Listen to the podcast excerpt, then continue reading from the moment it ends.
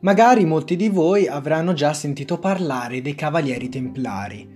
Magari molti di voi avranno già sentito parlare della storica leggenda che c'è dietro la setta dei Templari. In questo episodio dell'Italiano Podcast andremo ad approfondire la storica, leggendaria narrazione dei Cavalieri Templari. La nascita dell'ordine templare si colloca più o meno a livello territoriale nella Terra Santa, al centro delle guerre tra forze cristiane e islamiche. Queste due forze belliche, appunto, che si scontrarono durante la prima crociata, avvenuta nel mille e novantasei. In quell'epoca le strade della Terra Santa erano ormai percorse da pellegrini provenienti da tutta Europa, persone che avevano intrapreso mentalmente e fisicamente la, il percorso da pellegrini, che comunque ha coinvolto da sempre tantissimi fedeli cristiani e non. A quei tempi i pellegrini che effettuavano i pellegrinaggi, appunto, venivano spesso assaliti e depredati. Per difendere i luoghi santi e i pellegrini stessi che compivano queste gesta di altissima fedeltà, queste grandissime camminate in nome del loro Signore, nacquero diversi ordini religiosi. Intorno al millecentodiciotto e il millecentodiciannove dopo Cristo un gruppo di cavalieri decise di fondare il nucleo originario dell'ordine templare, ed è proprio in questa data che gli storici all'incirca dicono che sia nata la setta vera e propria dei Templari. Questa setta si diede il compito di assicurare l'incolumità dei numerosi pellegrini europei che continuavano a visitare Gerusalemme. L'ordine venne poi successivamente ufficializzato nel millecentoventinove, assumendo una regola monastica. Ricapitolando, quindi, possiamo dire che l'ordine dei Templari, che nasce all'incirca nel dodicesimo secolo dopo Cristo, si colloca in un periodo temporale molto teso. È il periodo delle crociate, o meglio, è il periodo dove si iniziano a fare le crociate. Abbiamo parlato della prima crociata e abbiamo parlato di moltissime persone che oramai si dedicano completamente alla Chiesa attraverso pellegrinaggi. Ma non abbiamo parlato del fatto che in questo periodo esisteva anche una terribile e profonda povertà. Parliamo di povertà in termini sia artistici e culturali, quindi parlando anche della cultura quotidiana di ogni persona, sia di povertà economica.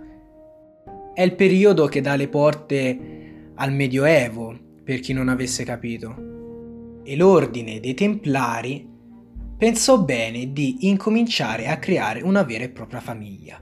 Chiunque poteva unirsi all'ordine dei Templari, rifugiati di guerra, persone che venivano emarginate dalla società, magari per razza, colore di pelle, eccetera, ma anche quelle persone che non avevano essenzialmente dove vivere, non avevano alloggi, non avevano case, proprietà. L'ordine dei Templari è stato considerato per tantissimi secoli come una vera e propria famiglia. Le persone quindi si riunivano a tavola per mangiare, avevano le loro attività, come per esempio potrebbe essere l'agricoltura, l'allevamento del bestiame. Quindi si sta parlando di un ordine di credo in cui tutte le persone erano ben accette e soprattutto in cui si instaurava un forte grado di fratellanza. Passano gli anni e l'ordine dei Templari diventa un vero protagonista della seconda crociata mondiale, in cui i fratelli Templari, appunto, riuscirono ad affiancare l'esercito francese durante la guerra contro quella che oggi chiamiamo Turchia. I Templari sono anche protagonisti della terza crociata, nel tentativo di riconquistare Gerusalemme e di contrastare i successi del Saladino, chiamato, se meglio volete, come Salah ad-Din. Passano gli anni e arriviamo nel millecentonovantuno dopo Cristo, anno in cui i Templari si stabiliscono ad Acri, riconquistata da re Riccardo, e nel settembre dello stesso anno i Cavalieri Templari riuscirono, anche grazie all'aiuto che gli veniva dato dagli ospitalieri, a sconfiggere una volta per tutte Saladino nella famosissima battaglia di Arsuf, e insieme alla sconfitta di Saladino viene sconfitta anche il mito della sua invincibilità, che appunto era notissima in tantissime leggende dell'epoca.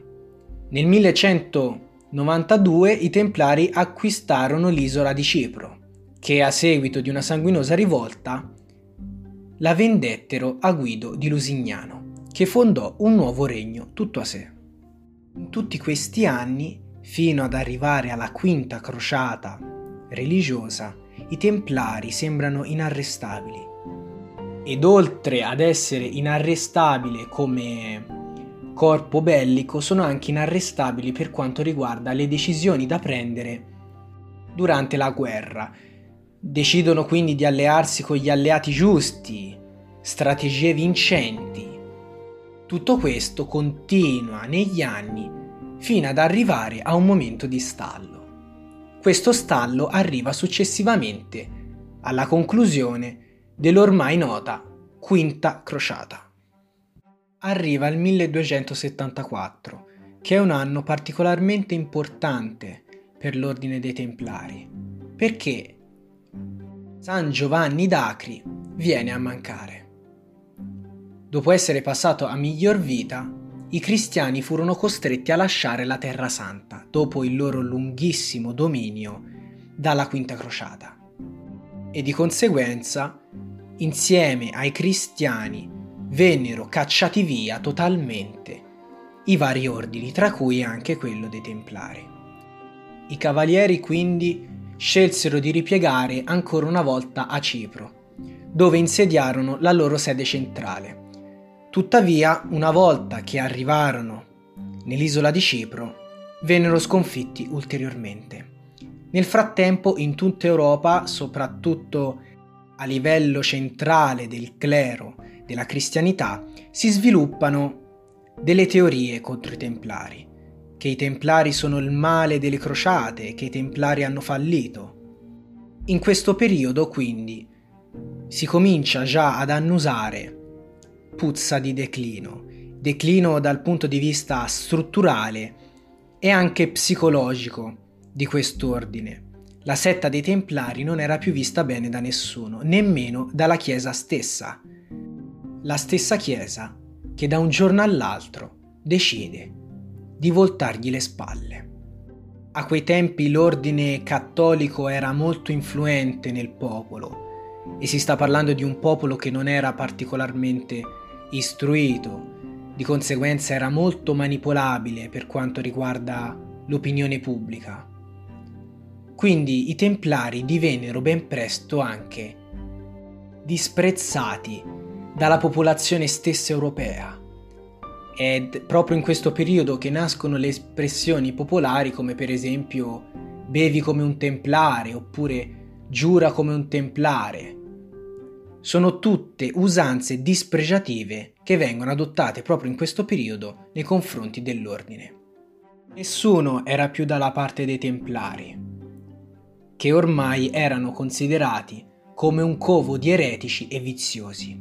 Parlare di Templari nel tredicesimo secolo era come bestemmiare in pratica. Il primo a muovere una delle accuse definitive e formali contro l'ordine fu il templare rinnegato Esquieu de Florian, che nel milletrecentocinque presentò le proprie tesi al re Giacomo secondo d'Aragona, il quale tuttavia non gli volle dare seguito. Chiaramente questa è solamente una delle tante accuse che si mossero verso l'ordine, perché appunto i cavalieri, una volta persa la Quinta Crociata, una volta smantellato totalmente l'ordine dei Templari, avevano debiti praticamente con chiunque, perché lo sappiamo, a quei tempi Se perdi la guerra, automaticamente sei in debito con tutti quelli che ti danno una mano. Molti nobili, tra cui anche ex templari, riuscirono ad affiancare ancora l'ordine, però l'ordine non riusciva a risanare i propri debiti. Gli addebiti mossi dai templari erano talmente infamanti e poco attendibili che ben presto nessuno si fidò più di loro, nessuno si fidò più dell'ordine stesso. Ed è proprio dall'accusa del milletrecentocinque che partono i primi arresti. E di conseguenza, se partono i primi arresti, partono anche i primi processi. Per legittimare maggiormente il processo in corso contro i Templari, Filippo quarto convocò gli Stati Generali nel milletrecentootto a Tours, con cui si reiterò la condanna nei confronti dell'ordine.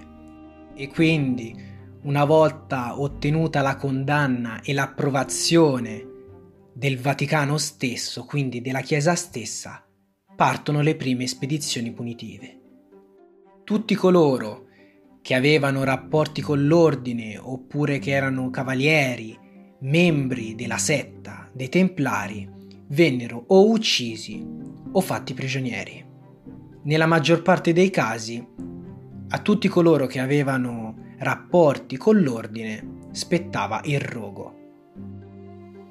Arriva il milletrecentodieci e già da questa data non si ha più notizie dell'ordine dei Templari. E da qui nascono le leggende che molti di noi sicuramente conosceranno. Le leggende dei Templari che sono ancora vivi, che sono ancora all'interno della società.